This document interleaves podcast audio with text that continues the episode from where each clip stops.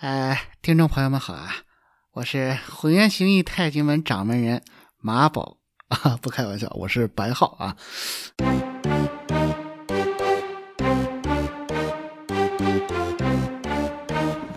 啊，Hello everyone, I'm a Supermind 太极 Master 马保国。He said he want to try try. I said okay. After this, he suddenly stood up very quickly. Ah, then he come up. One left kick, one right kick, one left punch. 阿拉我们是摸阿个的人有啊！啊 no，I mean 去我人的摸阿个的人有啊！有啊，摸阿个的人孩儿啊！ What time you are? I finally figure out. You're absolutely a motherfucker type.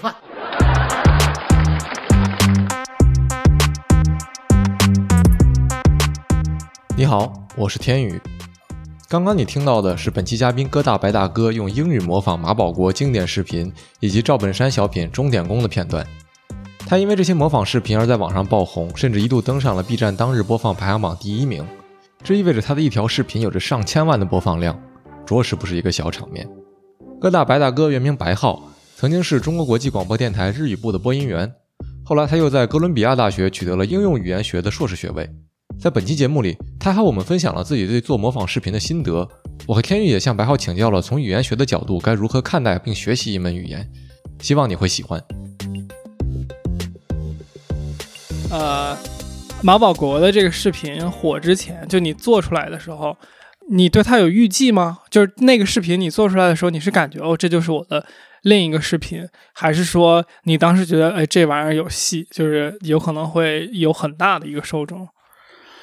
这个其实我做的时候，嗯，刚做完了以后，我是其实先是发给我的一个朋友看了。嗯嗯嗯，我一个朋友其也也是在 B 站，当时他已经是有十二万的粉丝了。他叫做村长托马斯，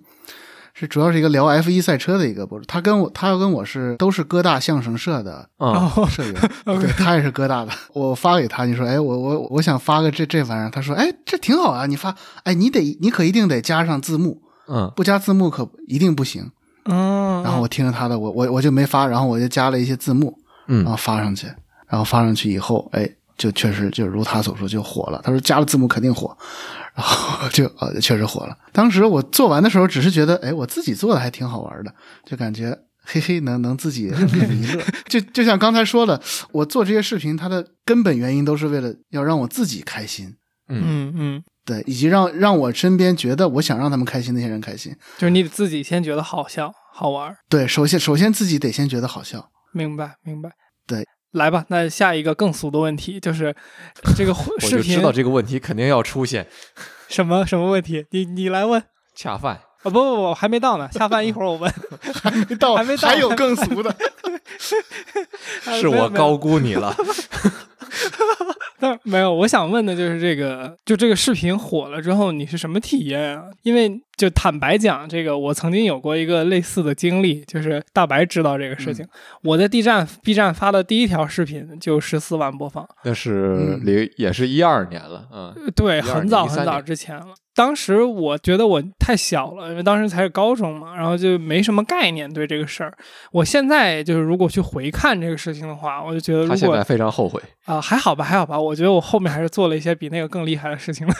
但是就是我我想说的就是，如果我现在去回看的话，我才知道哦，这是一个机会，这是一个很难得的一个机会。其实如果你对机会敏感性高的话，你是可以去借着这个时间的窗口来做一点什么的。所以我我就会比较好奇，就是你当时。因为 B 站当日最大流量这个事情，尤其是 B 站已经发展到今天，其实它是一个非常重磅的事情。那你的感受或者说你当时的体验是什么样的，我就会很好奇了。首先，我第一次感受到了我手机打开这个 B 站这个应用之后，右上角那个信息，它数字，几千条，呃，对，是几天几千条，但它最高最高就是九十九加。嗯，对，点开那个九十九加以后，啊，我看哗那么多，然后我一退出去，又好几十条，然后看那数字不停的往往往上刷，从十、二十、三十五、四十什么呃，我四十五、六十，咵咵一一直一直一直到九十九、九十九加，就这个过程，我觉得我靠，感觉很爽。当时我还录了个屏，就看那数字咣咣咣咣咣咣往上涨。可以想象，可以想象。对，就是很很难得有了这样的一个人生体验。嗯嗯。最开始当时还还不认识你嘛，就是当时我们听到哥大白大哥，一看哦，哥大毕业的，怪不得这么厉害。然后，所以我我当时 真是有一种追星成功的感觉。实话实说，就是现在我 我也真的今天很开心，追星成功。对对对对对，你接着讲。然后呢，会不会就你你当时会觉得这是一个机会吗？呃，这个其实刚开始火的那几天，我还没有没有时间考虑这个东西呢。嗯。我还沉浸在“我靠哇好爽好爽”，还还在爽的那个时间段内呢。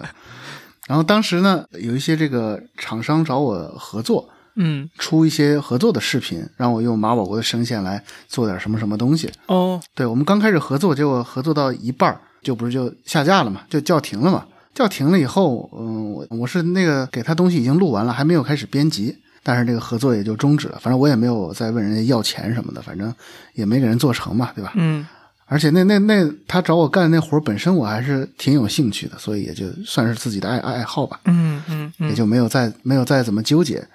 接下来就又做了一个那个钟点工的那个视频。嗯，那个也是。然后就所谓文艺复兴又又火了。对，然后就又火了，然后被入选到了第九十一期的什么每期必看什么的那个 B 站的那个。嗯嗯嗯。然后这个时候就又有一波什么 MCN 也找啊。各种人也找，就包括之前说的，就是网上很火的一个叫做“歪言会”，也要找我说要要签我。嗯，因为他们看了我那个视频嘛，然后他们那个老板就联系到我了，说有没有时间来玩啊，然后谈一谈内容啊什么的。我说行，我就去他们那玩了玩，然后谈到了这个内容。嗯，但是最后呢，我还是算是一种婉拒了吧，但是依然还是想保持跟他们那种，如果有了东西，还是他们还是可以随便用，没有问题。嗯。因为我一直是没有把它当成主要的一个谋生的手段，为什么？因为我其实之前也是算老二次元了，老上老上 B 站了，看过很多的博主，呃，因为做这个东西压力非常大而产生了很严重的心理疾病。嗯嗯。对，虽然我我自认为心理状态还可以，但是我可能承受精神压力方面，我我还是尽量不要去挑战自己，是吧？我不知道自己能不能受得住，虽然有可能受得住，但是还是尽量不要挑战自己。之前像什么小翔哥呀，还是什么诊断出有什么抑郁症啊，什么这都是因为想内容想不出来，然后又这那，反正就是，我想一想，我还是尽量先避免碰这个吧。嗯，明白。对，而且这个东西它有可能。它这个产业，除非把自己签给 MCN，否则他并不可能做的很长久。但是签了 MCN，他 MCN 有时候也就像打工一样，对，打工是不可能打工的，这辈子不可能。我靠！呃，当当当然不是不是这个意思，就是说，但是在这个情况下，其实 MCN 其实有时候也是自身难保吧。嗯，所以还是我觉得找一个相对来讲能够称之为工作的会比较。好一些，嗯，当然我不是说说做视频就不是一个正经的工作，也不是这个意思，嗯，但是就是说目前我目前还没有能够完全理解它这个里边的运作机制，所以我没有办法，我如果让我去从事这个东西的，我可能心里有点不太踏实的感觉。明白，对，我觉得我完全理解你讲，任何的机会它都随之是有它有风险，有风险，有你的付出的。那不管是说你觉得这个付出过多，还是你还没有。明确的知道就是这个付出的成本是什么的时候，去妄然的选择这个机会，我觉得也不是一个特别理性的选择。这个我觉得，我完全理解你讲的东西。嗯，那我我先问一个，我觉得所有人都会好奇的一个东西，就是你是怎么学的那么像的？在视频里面，就是因为你看你学的人其实跨度很大嘛，就是本质性的问题。赵本山对，然后毛保国、宋丹丹，就是啊，然后还有一个问题就是，你是有。调音吗？还是就是原声做到的啊？一一上来就问这么难的问题 啊？这个难吗？我觉得这是这是我的第一问题啊。呃，这个其实，哎呀，说简单就一句话就结束，然后说难的话就得里边是吧？各种解释，解释半天，可能大家还不太愿意听这种感觉。怎么学那么像？可能就是老天爷赏饭吧。啊。天才，是吧？呃，不，可能这个老天爷赏饭，一方面是包括所谓的叫做天赋吧，可能另一方面也是从小家人就愿意让我去做这种表演。嗯哼，而且，首先我的父母，尤其我的母亲是也是特别喜欢爱唱歌啊、主持啊，就特别爱表演的这么一个，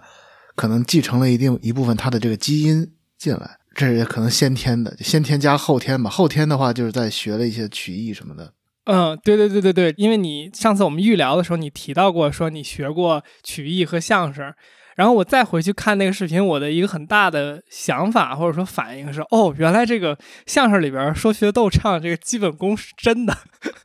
因为我我不知道你们怎么感觉这，因为我原来听相声也挺多的，就。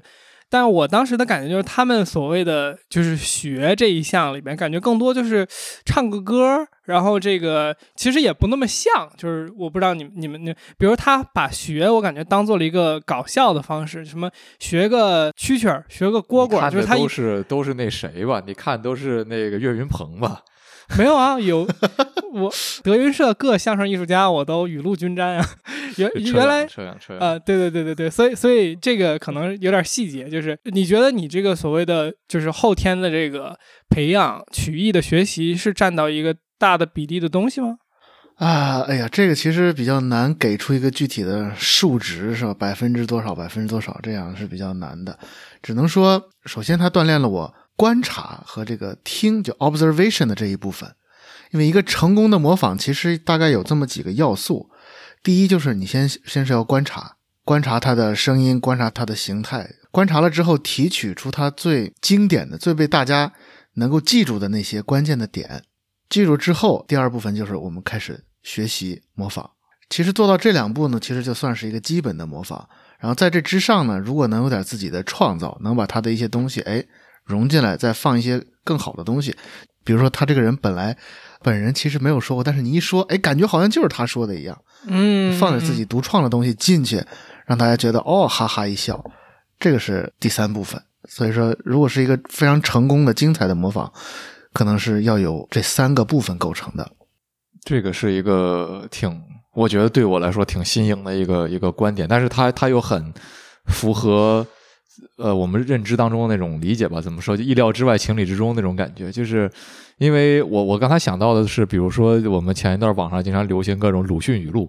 呃，鲁迅经常没有说过吕鲁的这些话，然后但是大家又觉得好像这个话像是鲁迅说出来的，所以 就觉得确实这是其中有意思的一个点。然后我我想到另外一个就是刚才其实可能上一期我们我们的那个嘉宾是心理学背景的，然后当时杰基问了一个问题，是说其实就是大众可能会感觉好奇，比如说如果你面对的人是心理学专业，他会不会揣摩你的心？当然，我们知道实际上可能不太会，但是我想，那个白浩，你是语言学专业的，那你在听别人说话的时候，比如你在听我们俩说话的时候，会在想我们俩的发音是什么样的这种事情吗？会啊，会啊，其实是会的，对，对我开始害怕了。呃，其实你其实大白和杰基这两个人的发音，其实本来就是，呃，现在其实就已经很有特点哦。虽然说话他的口音可能都是北京的口音，嗯，但是。它的音质是不一样的，可能大白说的话就比较低沉哦。哪人说过我们我们这我们这发音那个软件呢？杰基说话就是比较高，然后声音比较空。啊啊那那您看我们这就就这种感觉，我感觉把我学了个太监似的。但但没关系没关系，开玩笑。没事，这段我们就 highlight 里面见吧。可以可以可以，我刚才我刚才突然想想到的一个东西就是，我觉得我们做播客之后，其实甚至也有这个问题，就是因为我我后期剪辑的时候会去剪口癖嘛，然后就不管是嘉宾的口癖还是我们自己的口癖，所以其实我们在做播客之后是不停的在审视我们自己的语言的。就比如说有时候你你看，就是刚才这个，比如说有时候你这个是无意义的，嗯，这个部分是留给我自己一边说话一边思考的一个连接词。就我把它说出来，然后给了我自己一个几秒钟的时间，然后让我去想好后面说什么，就类似于这种吧。对，其实这个这个，哎，拉回我们的话题，这个其实也是在我们学的部分哦。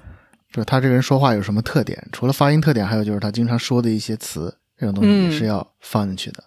明白，明白。对我感觉，特别是放在一个就是节目当中。当你脱离当时那个说话的语境的时候，你就能经常观察出，就是说这个人他说话有没有什么口癖吧？我们我们刚才杰基用的词叫口癖，就是比如说有的人会常说，比如说是说心里话，比如像我，我刚才可能就说了好几个，比如说，这可能就是一种特点。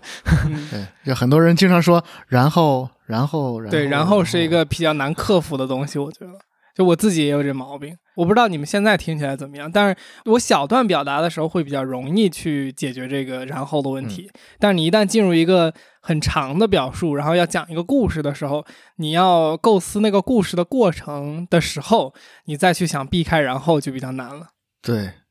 ，OK，那。来吧，最俗的来了，恰饭吧，恰饭吧。这个我们原来来过一个，也是在 B 站做的很好的 UP 主朋友，就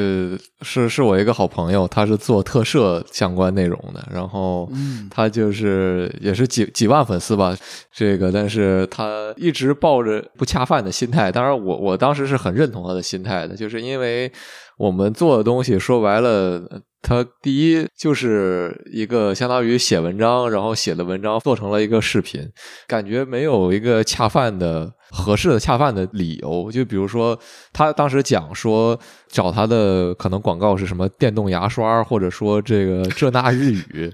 电动牙刷也电动牙刷也找我了。对呀，他就他就说他你肯定接到过。其实说白了，连我这种几千粉丝的，有时候都会都会有人找我，这不用说你们这种了。所以他就觉得这个东西接起来很不负责，因为他本人是做特摄的嘛。他说如果特摄相关的内容，比如说有官方奥特曼官方做的周边。找他宣传的话，他哪怕不收钱也会愿意去做这个宣传，但是他没有合适他领域的东西，所以他不想做这个东西。不知道你对恰饭这件事是怎么样一个态度？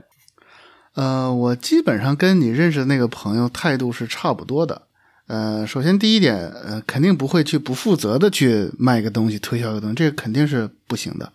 嗯，肯定是得自己用过是吧？用完以后觉得确实没有问题，然后再去恰饭，或者如果如果它是个实体的产品的话，对吧？那再一个呢，呃，哪怕是个实体产品呢，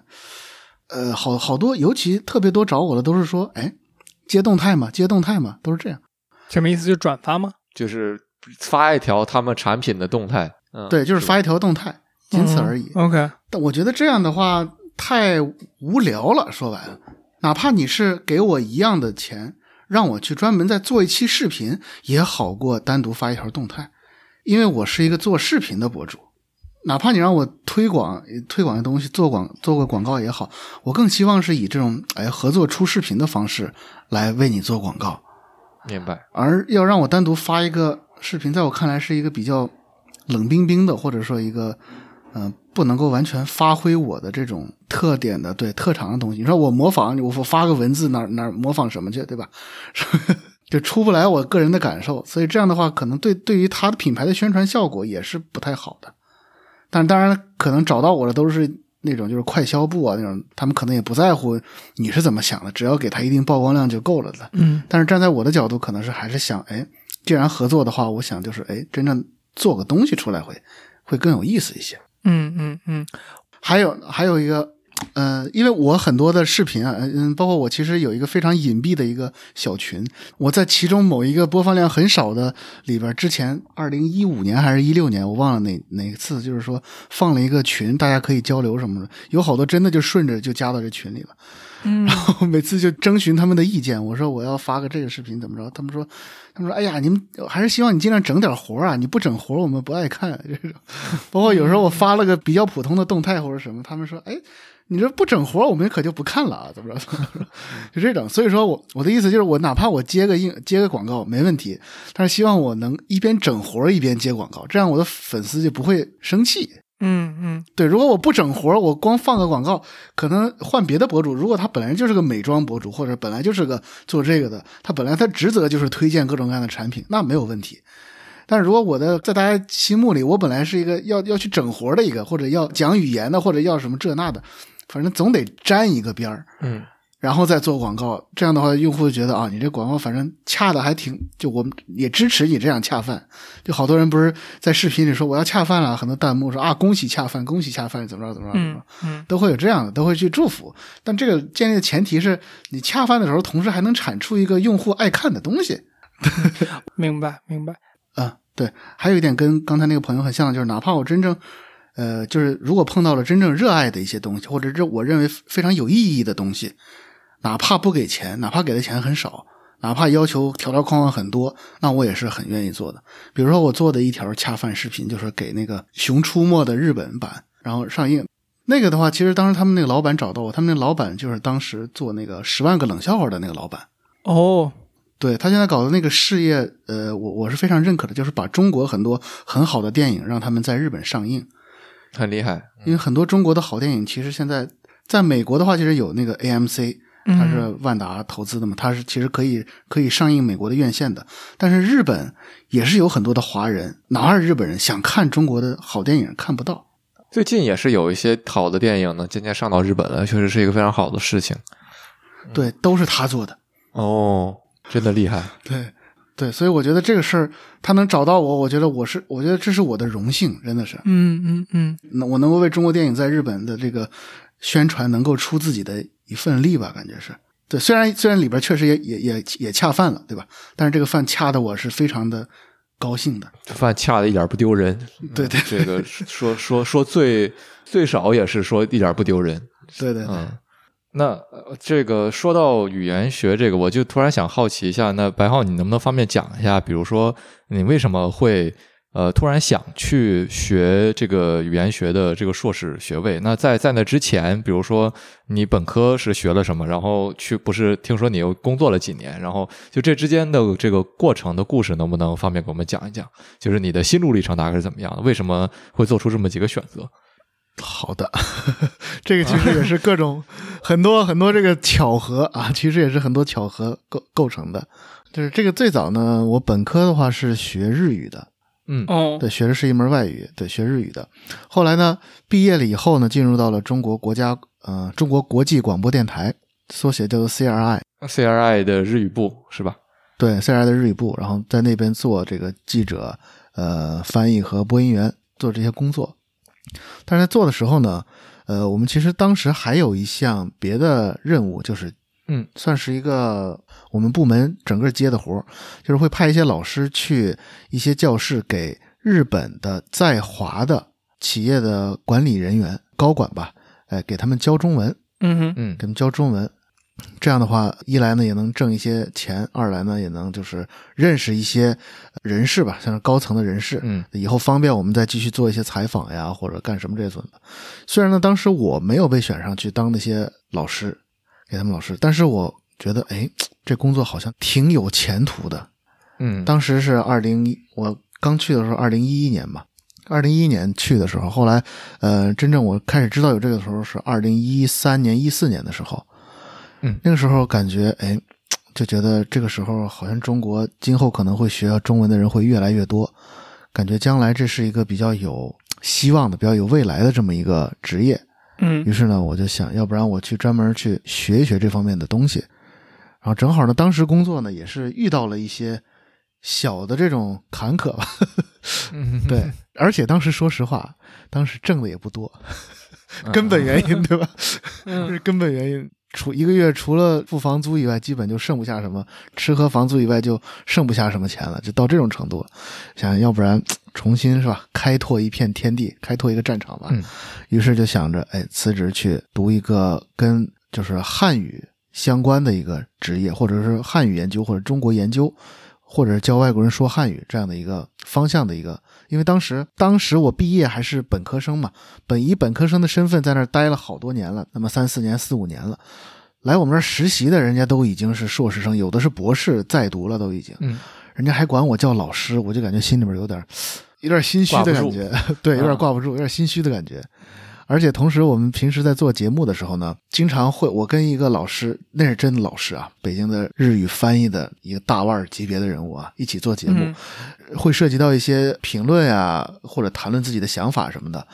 感觉我自己说不出来什么新鲜的东西了。可能刚开始吧，哎，可能能说点自己的态度、自己的见解，但是时间长了吧，不管什么来，我就那一套嗑，没别的了。嗯感觉就觉得需要给自己打开一个视野，打开一个自己的这个想法，等于是多种原因综合之下，觉得需要突破一下自己。嗯，呃，刚才讲到翻译，正好我们就顺便接着往下聊吧。我不知道这个转折是不是有点生硬，因为刚才我们讲就是翻译一个东西，然后就想到，比如说那个你比较火的几个视频，我们也都看过嘛。很多时候你做的东西是把一个一个中文东西，在以英语或者日语的形式呈现出来的时候，它里面有一些梗，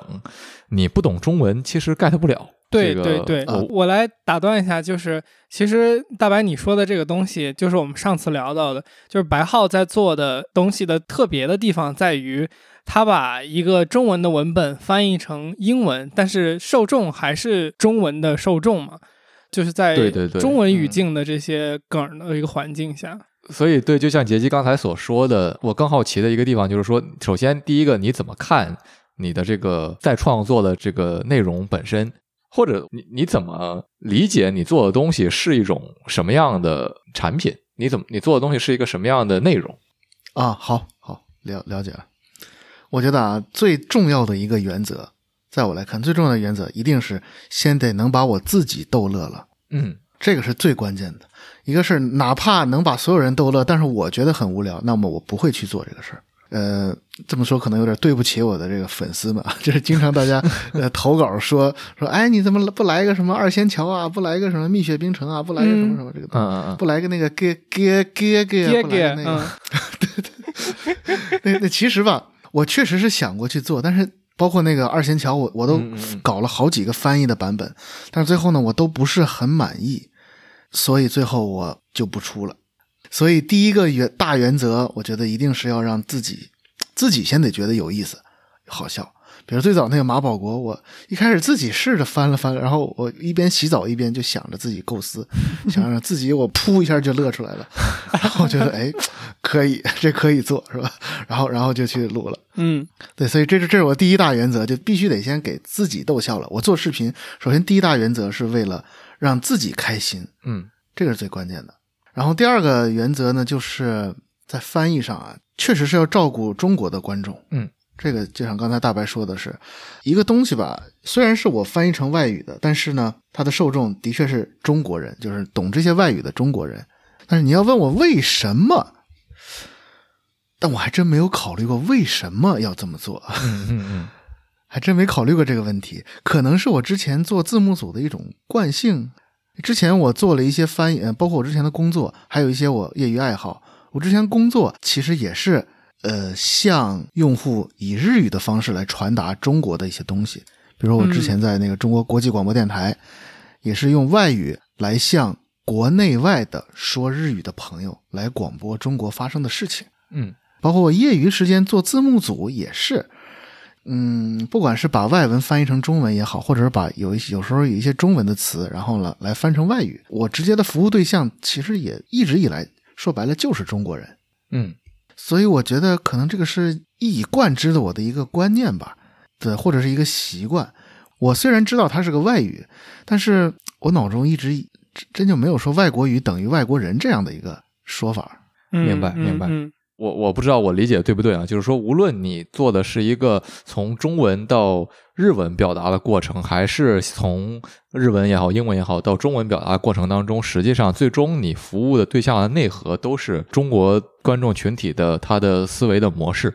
我不知道这么理解是不是对的啊、嗯？但是其实这就是一个我觉得很有意思的点。为什么？是因为比如说你做字幕组从外文的东西翻译进来的时候，这个是一个很。呃，理所当然的，就是说我们吸取外面的东西，我们如何让中国的听众也好、观众也好去理解外面的东西是什么样的？但是像你说的，把中国的东西，或者说中国的情况也好、中国的新闻也好，再用日语向呃日本的听众表达出去的时候，虽然说的还是中国的事情，目标也还是把我们的东西讲给外面的人，但是它就有一个外面的人能不能听懂的问题。我觉得这是我比较想呃进一步讨论一下的。就比如说，我们有的时候我们都学过外语嘛，这个英语也好，日语也好，嗯，反正我是遇到过，我不知道你，我我猜你们也遇到过，就是你说的东西，你自己觉得这个东西说出来是对的，是 make sense 的，但是对面不太清楚你究竟说了些什么，他可能不是你语法问题或者怎么样，他就是不知道你说这个东西是什么。那这个时候，有的时候就事情就变得复杂起来了，就你怎么以一种他能理解的方式去来去来解释这个东西。我觉得是特别有意思的一个事情。对对对，你说的这个是不是就是那个所谓的 这句话里边每一个词儿我都听懂了，但是连一起我不知道你在说什么，是那种感觉吗？对对对，就是有点像，比如说我们在看一本，甚至我们在看一本，比如说哲学书或者什么书的时候，当然这有可能是翻译的问题，因为很多书翻译的并不好。扯远了，这个 你你你确实这句话每一个词你都看懂了，但什么叫能指，什么叫所指，对吧？就你懵了，不知道为什么什么意思。对对对，这这个我我大概听懂这个问题了。这个其实也涉及到我个人对自己的一个认识吧，就是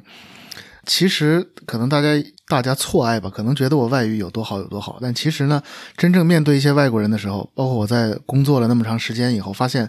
真正我要去做起面对日本或者面对外国受众的做起来那样的翻译的时候，如果要做到特别地道，是不可能的。嗯，真正插到他们心里是这种是不可能的，除非你真的就真的彻底成为一个日本人了。那那样的话，反而中国这边的东西你又可能就又又不了解了，又不生疏了。对，嗯所以说呢，其实我意识到了一个自己的就是边界和界限的问题。嗯所以无论再怎么做，它都是有一部分它是肯定理解不了的。这样的话呢，就是有一些呃出力不讨好。比如说，哎，当你翻到百分之七十的左右的时候，比如说百分之六十和百分之七十，在日本人看来可能是完全，或者在外国人看来是完全两种不同的东西。可能百分之六十他看不懂，百分之七十，哎，他看懂了，哎，特别好。但是当百分之七十和百分之八十之间的差别，他可能就意识不到太多的差别了。嗯这种感觉，所以我就觉得这个东西吧，在我做的时候是有一些痛苦的。我其实是希望做翻译的时候能能够做到精确、特别懂，就特别能让我的用户和观众、听众去完全理解的。但是有时候不管我自己怎么做，都做不到让他完全理解，或者说有时候我我认为我把中国的这样的。翻译的时候，我把百分之七十费尽心机地提到百分之八十，或者提到百分之九十，可能在他们看来和百分之七十差不多。有这种的感觉，所以他可能意识不到我在背后付出的多少努力，下了这么多功夫，对，就是想这样想那样。可能这当然我不是在怪他，可能就是因为这个文化差异的原因，可能理解不到。但是如果反其道而行之，哎，给中国用户做的话，这个东西比可能我稍微加点功夫，稍微花点心思，哎，大家都能看懂，而且效果还特别好。嗯所以可能感觉，哎，把功夫花在这儿，可能是会比较能够效率会更加高一些，也能让能能够让大家看懂，大家呢也能够理解我在背后付出的这样一些呃辛苦吧。嗯。对，有这样的感觉。虽虽然扯远了，但是我我还是想提一嘴，就我我一直觉得翻译这件事儿给我最大刺激的是，我比较喜欢研究这个进化论方面的一些东西。然后，嗯国内最早的关于进化论的书不是严复的那个《天演论》嘛？天演论它不是翻译赫胥黎的一本书嘛？那个应该是《Evolution and Ethics》。他那本书实际上里面加了超多的私货，在他翻译的时候，但是。他就像你说的，下了很多苦功夫，肯定因为这本书，我们也看后来这个，包括呃这个新文化运动这一代的学者们，每几乎每一个人都受了严复这个天演论的影响，他们一遍一遍的看，他们后来肯定英文好了之后也去看了原文，但是我我指的是看了达尔文的东西，但是就是说天演论这个这个严复的思想，他花的这个所谓翻译的心思，实际上给。就是中国后面带来影响，在我看来是很难简单的解释清楚的。就是说，我们作为翻译这个文本的这个这个翻译者来说，我们在一定程度上也在创造新的文本。我觉得这是一个特别有意思的事情。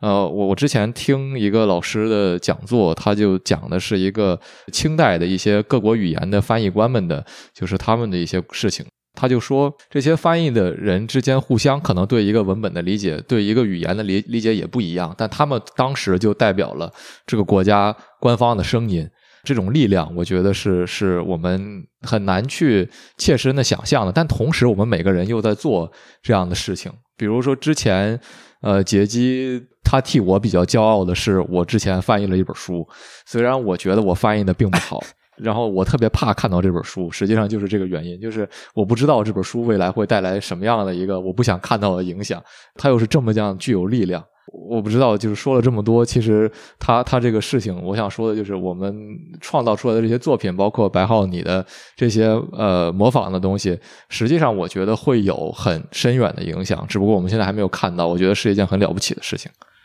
对对对，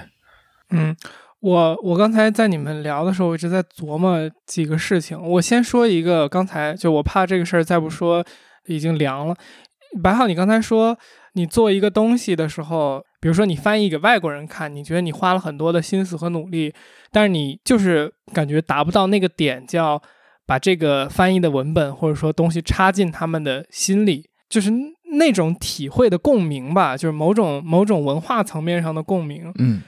呃，然后我又想到，呃，我看你的视频，就是弹幕里面经常会出现三个字儿叫“信达雅”，就是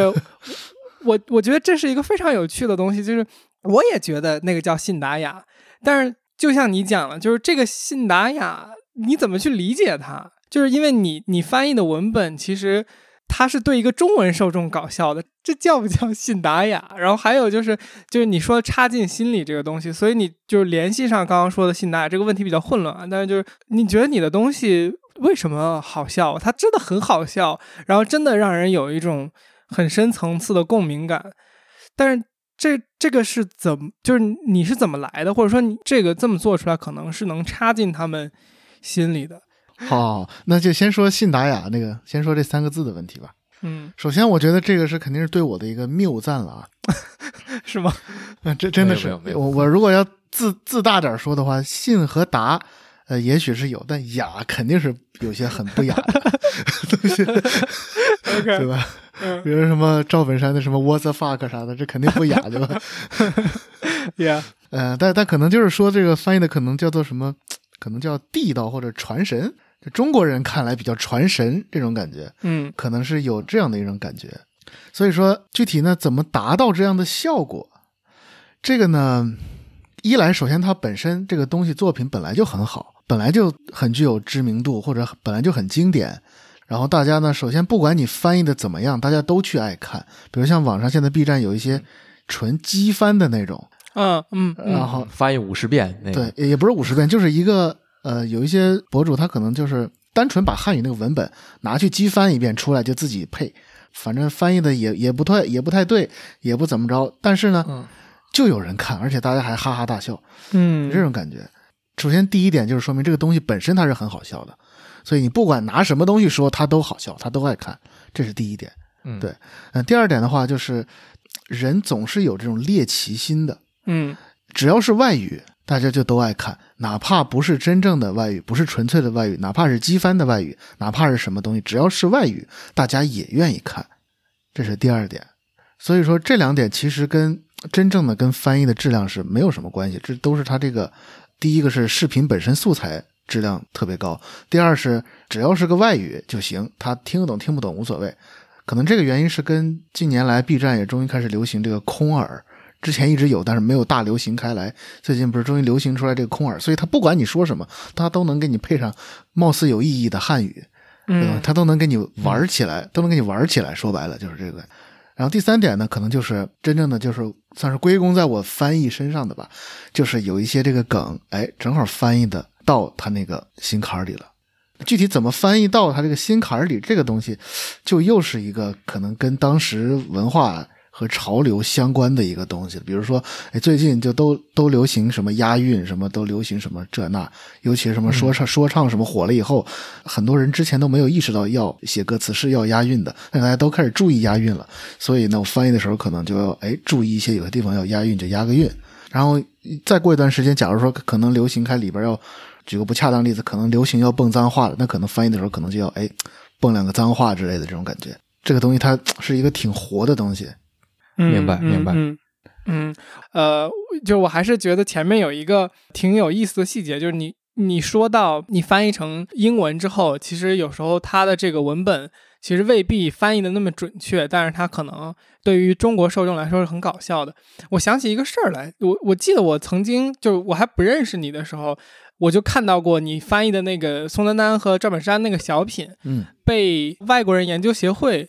对对对，他们好像有过一个视频，是他们几个外国人去看那个视频，然后有的人觉得搞笑，有的人觉得无感。对对对对，我看了我看了，呃，你当时看到那个是啥感觉？呃，我当时看到那个，其实我非常其实非常感谢歪言会他们做了这个视频，让我能够知道，哎，我真正做完这个视频，在外国人眼里到底是什么样的。然后同时我看完那个以后，我也才开始反思，哦，我做这个东西到底是到底是为了什么？是要达成什么样的效果？最后达成了什么样的效果？所以就是，嗯，当其实当时我说到一半，我也想提这个事儿，不过非常好，就是，哎，杰基你也正好把这个东西就提出来了，嗯，我我也在下边留言了，留留了个公开处刑什么的。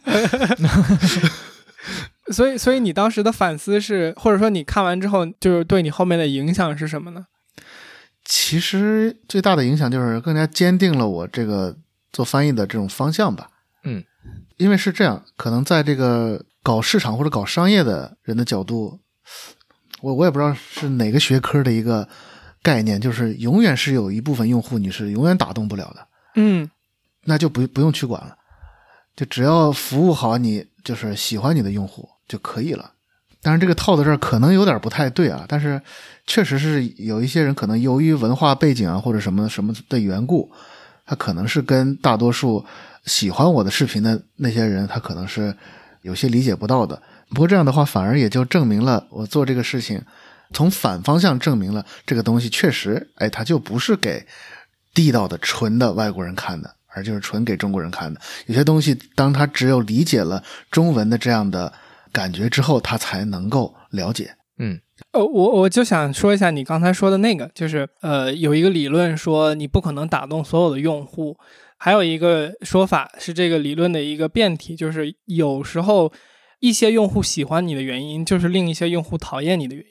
然后另一些用户讨厌你的点，就是另一群用户喜欢你的点，所以确实就像你说的，就是你想去照顾到所有的人的时候，你可能就谁也都照顾不到嘛。对，其实包括那些可能喜欢看的，在我看来就是没有经过怎么仔细翻译，就是机翻的那些人，他们有可能有的人就是喜欢看机翻，哎，我就是看这种，可能也是他就是想看人工智障，对对，就是看这种，对就是看乐子对，乐子。对对对对，就是看有哪些就我就要看他怎么犯错的。对对对对对，就看确实他这傻乎乎的挺可爱，就这种感觉。嗯，我们回到白浩你的专业上面，我们聊一聊，就是说呃语言这个事情。呃，我觉得这个问题非常的大，或者说非常的笼统。就是你能不能嗯，给我们简单的描述一下语言学的研究对象是什么，或者说语言学是个什么学科？语言学这个东西其实它是一个又大而发展时间又比较短、相对年轻的一个学科。哦，它是个年轻的学科。就是至少是成体系以来，感觉是，嗯，可能是针对于他所研究的对象来讲，他目前所发展的这个阶段还远远，可能可以说是刚刚开始的这个阶段。在我看来，嗯语言学简单来讲，他说的就是研究语言嘛，可以说语言的方方面面，但凡你用到语言，它就要研究。嗯。关于语言的一切都叫语言学。对，对，之前我们呃可能也聊到，就这个语言学，可能大家也会有这样的误解，它呃其实语言学它里边是不研究文字的，嗯。对，它只研究语言学，它只研究语言，就是 spoken language，只研究我们说出来的东西是怎样的。但是这个不可避免的要涉及到书写的问题，嗯所以可能会顺带着以这个文字为媒介来研究它，但它研究的重点并不是文字。嗯嗯可能这个也跟也跟欧美它大多数都是拼音语言有关，表音文字对，都是都是嗯表音文字有关，所以它大部分的话不需要单独去研究文字，而当它涉及到汉语的时候，或者是一些表意的符号的时候，它可能就就会产生这样的问题。就比如说我学语言学研究研究不研究汉字呀这个东西，其实来讲，它如果以最早的概念上来讲，它是不研究汉字。明白。啊，我我刚才想问的问题就是，比如说我们学外语，甚至无论是中国人学外语，还是外国人学中文或者学其他语言，就是发音的这个事情，它到底在多大程度上是重要的呢？因为发音它是有规则的，但是不是每个人都会受过系统的这个这个培训。比如说，呃说白了，其实我就没有，就是我就不知道很多东西的发音是应该是什么样子的。那真的就是纯靠感觉，就是听完是什么样的。现在好了，现在 Google 什么的，有的时候它会有那个图来告诉你这个东西该该发什么音。但是，啊对对对，它那个一张嘴，对对对，在那之前就感觉就更离谱，就是还涉及到一个口音的问题。我不知道你觉得这两个东西是不是有联系的？我我本来说一门语言的时候，比如说说中文是是这个口音，那可能说英文的时候也会这个口音会有一些改不掉的地方。其实可能也本来也没必要特意去改，至少这是我的观点，就是我也没必要说的特别的所谓地道或者纯粹。但是有的时候你就发现，可能呃你的发音不一样，然后别人可能就会理解成另外一个单词或者怎么样，这种事情也很常见。所以发音的重要还是不重要，有的时候我就处在一个呃模糊的角度，就不知道该怎么去看这个事情。啊，这个这个我也没有办法给一个特别绝对的判断，只能说因人而异，或者说因场合而异了吧。嗯，可能有的场合，哎，可能你所在的一些朋友们，可能都是大部分是中国人，但是这个场合可能还是要求你呃说一定的英语的话，可能哪怕你的发音可能不是那么标准，也没有也无所谓。嗯，可能都容易就都理解。虽然你说的是另外一个单词，但是大家都知道哦，你是本来是想说这个单词的，只是说成了那个。嗯但是如果在一个别的场合下，他跟你没有那么多共同的背景，对，可能可能就会要尽量去贴近一个所谓的标准，所谓的什么普通话是吧？英语当中所谓的虽然可能没有，就是在那个那个场合下，可能大家公认尽可能减少交流障碍的一种的一种这个发音方式、语言方式吧。真的是很困难。就像在美国，你非要坚持说英式英语的一些词一样，那就就会，比如说校园来了英国同学，经常说 “Can I borrow your rubber”，是什么橡皮橡皮是吧美国人对美国人就理解成别的了，对吧？难道是避孕套吗？对啊。我刚才想说的一个小细节，就是因为刚刚说到口音嘛，我就发现一个现象，就是似乎有一些人对口音的，就是他学习一个口音的能力很强，就有点像一种模仿能力。然后有的人呢，就似乎，呃，他的英语可能已经很好了。对我说的就是你，大白，就是他的英语可能已经非常好了。我就听着这事儿怎么就笑 就是，但是他的发音似乎他就一直模仿的不是特别的地道。呃，这个个体差异是是怎么来的？是他的模仿能力，还是比如他的类似于绝对音感的那种，他对音的敏感度不强，还是什么？我因为我一直说实话凡尔赛一点，我不理解这个事情，因为我我我一般学的都比较像，所以就是这个我不太能理解。饱汉子不知饿汉子饥。就是你听到这个音，为什么你模仿不出来呢？你总总是模仿的有一点点误差，这个是怎么导致的？我我能理解你嘴跟不上，但是这个事儿你已经练了很多年了，我觉得这个应该差不多，这个障碍是可以克服的。所以我我其实挺好奇 这个东西的。这个其实有点就那个什么的，就是叫做应用语言学 （applied linguistics），就是如何教别人说一门语言的这个方向的研究领域了。嗯。就是如何正确的发出一个声音的话，涉及这么以下几个过程：第一，他的耳朵得得得正常，对，听觉得正常，然后？他他得保证他这个耳朵这个感受器能够接收到所有的 acoustic information，我觉得问题可能就出在这儿。对，所有的声学特征他都得都得能够 capture，都得能够捕捉到，这个是第一点。第二点呢，就是他的大脑能够处理这些的信息。大大白浑身是筛子了，大白说我是来看病来了，我操！没事儿，我已经不差这点病了，无所谓了。对他能够把接收到这东西分清楚哦，它它里边是有几个几个几个东西能能够给它分分析出来。比如说我我我说个什么 for 这个或者什么 put 他得分清楚，哎，哪个是哪部分，哪个是哪部分，然后再接下来才涉及到怎么说的问题，嗯才能够大脑控制你的肌肉怎么着，哎，按照他的这个方式去说。对，当然后边这个过程也是有更加繁琐的、更加复杂的过程等待着，但是可能大致上就分为这几个步骤。嗯嗯所以第一，嗯、大白这个有可能一开始就是他从小的时候的输入，呃，因为科学研究表明，在学语言有一个叫做 critical period，叫关键期，嗯是在幼小时幼小期，大概这么，反正有的研究是十二岁吧，在这十二岁还是八岁还是几岁之前，如果不学的话，以后再学就学学不了了。当然，这个是针对一门语言啊，就是他以后再学可能学的不地道了。嗯但是针对于某一个发音来讲，可能好像就是小孩出生一年以内还是两年以内，就是你要给他足够多的叫做 exposure，他必须得暴露在各种各样的不同的声音嗯。的场合之下，你得让一个婴儿，虽然他听不懂，但是你得不停的把各种不同的发音方式都给他，让他听，嗯，这这样他才能够分辨不同的声音。如果你一直从小到大，你一直告他的的的的的的的啊，那他长大就可能就就只能只能听出一个的了，他别的音他就都都听不出来了。这个可能涉及到一个就是人类作为动物的本能，就是如果他周围只有这一个音的话，他可能就只会注意这一个音，因为只有这个东西对他是有意义的。嗯因为人的生生物本能，它是要接收不同的信号的，它可能只接收到这一个信号。那么它本来大脑是可以接收其他信号的，它它就会觉得其他信号反正我也接收不到，那我就不用了，就给它把这其他功能给它像点那个选项一样，咔全给它插插掉了，就只选择这个了。所以你想得出什么结论？杰基，你说吧。我想得出的结论是：第一，耳朵不好使；第二，脑子不好使；第三，感觉小时候你家太安静了。你别说，我刚才回想了一下，可能都有可能。所以，哎呦，太搞笑了！我我我喜欢这个问题，我喜欢这个问题。怕，太可怕。但但这个我也我也我也不是特别专业，从下一期开始，我退出这个节目了。没事儿，你中文说的韩韩红说的一样，退出这个舞台。OK，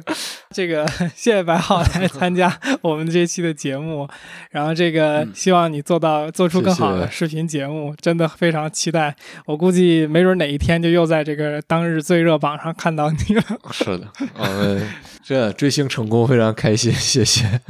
是是是是是，绝对的，绝对绝对没有没有是追星成功。感谢你听到这里。我觉得说外语的时候有口音这个事儿，其实可以有更多的探讨空间了。如果你有什么想法，可以在有评论区的平台给我们评论，我们一起交流。OK，做个预告，下周四呢，我们将会更新本期的彩蛋。在彩蛋里，你将会听到一个更加硬核的语言学话题，那就是从专业的角度，语言学是怎么理解一门语言的，比如说它的要素都有什么。白浩也会讲到一个他在语言学学习过程中醍醐灌顶的时刻，没准会打开你新世界的大门。如果你对这个话题感兴趣的话，就关注一下我们吧，也可以关注我们的同名微博和 Twitter，以便看到更多内容以及节目更新的通知。下周四我们会准时更新，那下周见。那我们就这一期就到这儿，然后希望这个之后还有机会能请到你来，我们聊一聊其他的东西。其实虽然我们今天录制时间比较长，但是说实话，可以聊的东西还是有好多没有聊到的。对可以，对，我们我们之后可以再找机会一起来，然后也可以找就是、嗯呃相关专业的其他人，咱们一起多多人一起来录这个东西。嗯嗯，好，好，那这期节目就到这里，谢谢谢谢来参加，谢谢，很高兴谢谢谢谢大家，拜拜。拜拜拜